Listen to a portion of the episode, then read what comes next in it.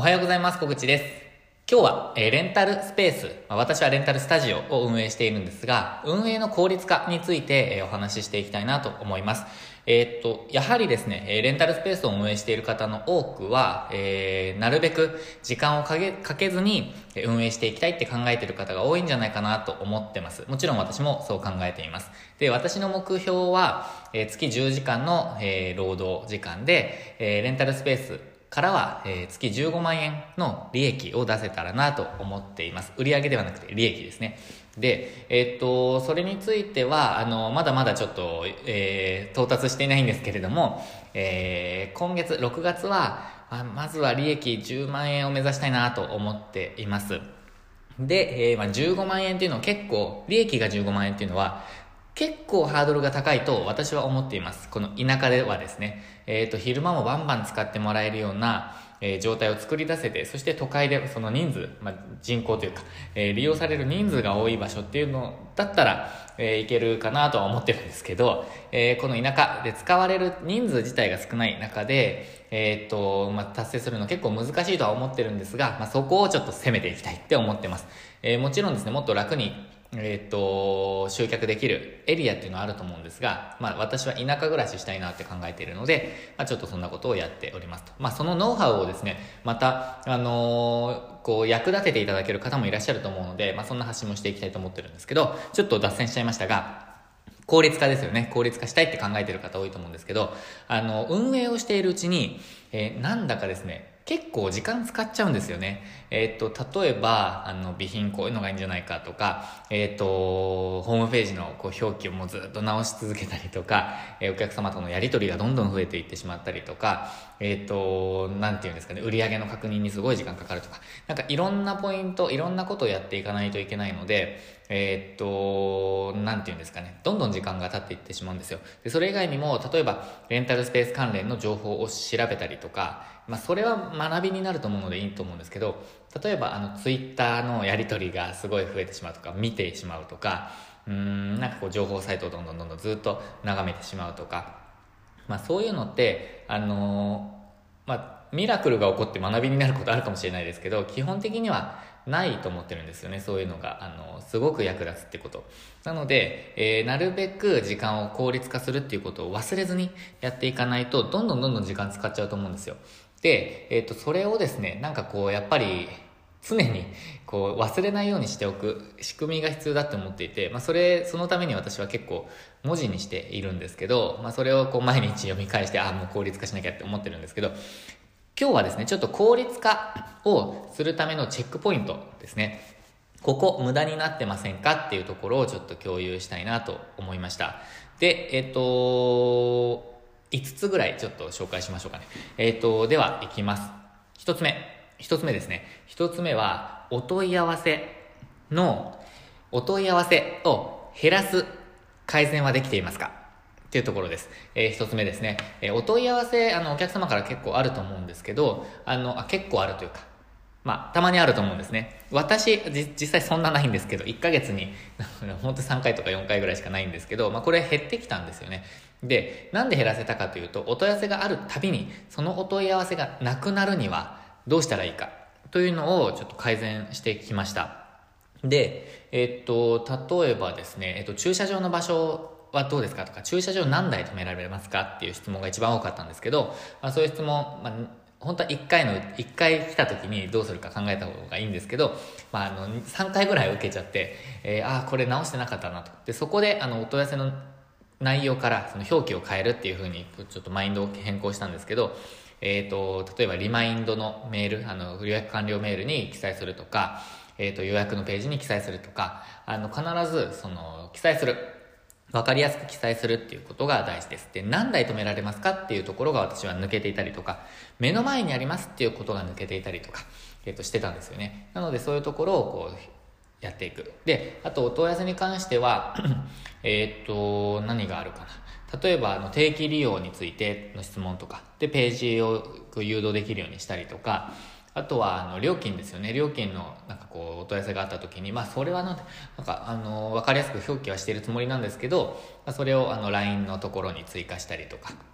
ですかね。まあ、そういうことをやってきました。で、でもですね、あのお問い合わせって多分100%なくすことってお問い合わせ先を作っている限りはないと思うんですけど、それをさらにですね、こう、なんかこう、ブロック、第2段階としてブロックするために、私は公式 LINE を使っていて、えっ、ー、と、自動的に、あの、回答が返信されるような仕組みにしています。まあ、これ別にそんな難しくないんですけど、わからない方にとってはハードル高いかもしれないですけども、あの、公式 LINE を使ってそういうふうな運営をしています。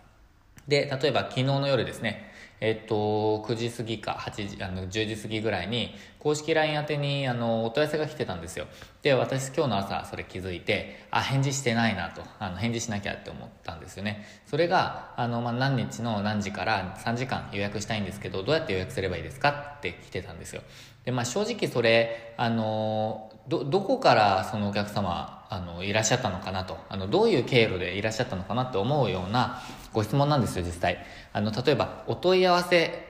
に行くにしても、あの、絶対予約画面って出て、出てるんですよね。なので、まあ、そこもすり抜けて、さらに公式 LINE に行くと、私の LINE の場合、あの、まあ、予約ページっていうのが出るんですよね。なので、予約ページさえもすり抜けて、えー、っと、まあ、そのボタンもすり抜けて来られていると。なので、ちょっとですね、まあ、それは、あの、レアケースかもしれないんですけど、でも、それも、えっ、ー、と、空き状況はこちらから、予約はこちらからお願いしますって自動的に返信してくれてるので、えー、よかったと。そんな感じですね。ダブルでちょっとその対策をしています。二つ目。えー、ちょっと長くなっちゃったので、サクッといきますね。えー、二つ目に関しては、ホームページの表記を最適化できているかどうかですね。えー、これはちょっとお問い合わせとも、あの、重なりますけども、えっ、と、お客様とのやりとりで、えっ、と、あれですね。こう、いいと言われたポイントとか、選ばれたポイントとか、そういうことを、えー、ホームページに表記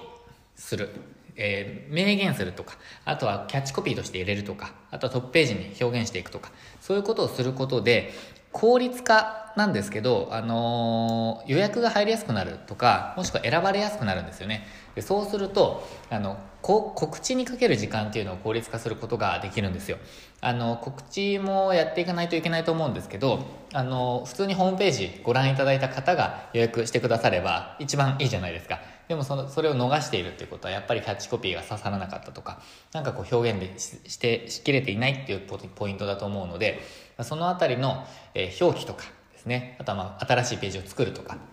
そういうことはやっぱり最適化しなくてはいけないと思ってます。まあ、それにばかり時間使っていても、あの、本末転倒なんですけど、まあ、そういう改善は、え、していくべきだなと思っています。えー、そして3つ目、ちょっとこれ具体的な運営になってくるんですけど、掃除。掃除の効率化ですね。えー、これちょっと思考停止になっていないかっていうのを自分も考えなきゃいけなかったんですけど、あのー、私の場合はモップがけをして、コロコロでフローリング、あのー、フローリング以外のカーペットのところをやって、で、全体ですね。もうその全体をまたモップでバーっとやって、で、トイレ掃除して、なんかこう、ゴミ箱やってっていうのをやるんですけど、えっと、最初私それが、30分ぐらいかかっちゃってたんですけど、最近は10分ぐらいに短縮できています。まあ、もっと短くできるかもしれないんですけど、私ちょっと掃除が趣味みたいなところあるので、えっと、短くしきれないんですが、まあ、でもそれでも半分以下に抑えることができています。で、やっぱりあの、頻繁に行うことであればあるほど、えー、と、効率化するべきですよね。で、例えばあの、順序を変えるとか、本当にこれ必要なのかとか、例えば掃除が必要なくなるものをあの導入するとかですね。例えば私だと、あの、クイックルワイパーみたいなのを導入していたんですよ。で、えっ、ー、と、それをフローリングであの使ってくださいって言ってたんですけど、これがあることによって、あの、いくつかのデメリットがあって、えっ、ー、と、まあ、3つぐらいあるんですけど、1つ目はゴミが発生する。ゴミが発生するので、それを捨てなきゃいけないんですよ。なので、えっ、ー、と、それがまずめんどくさいと。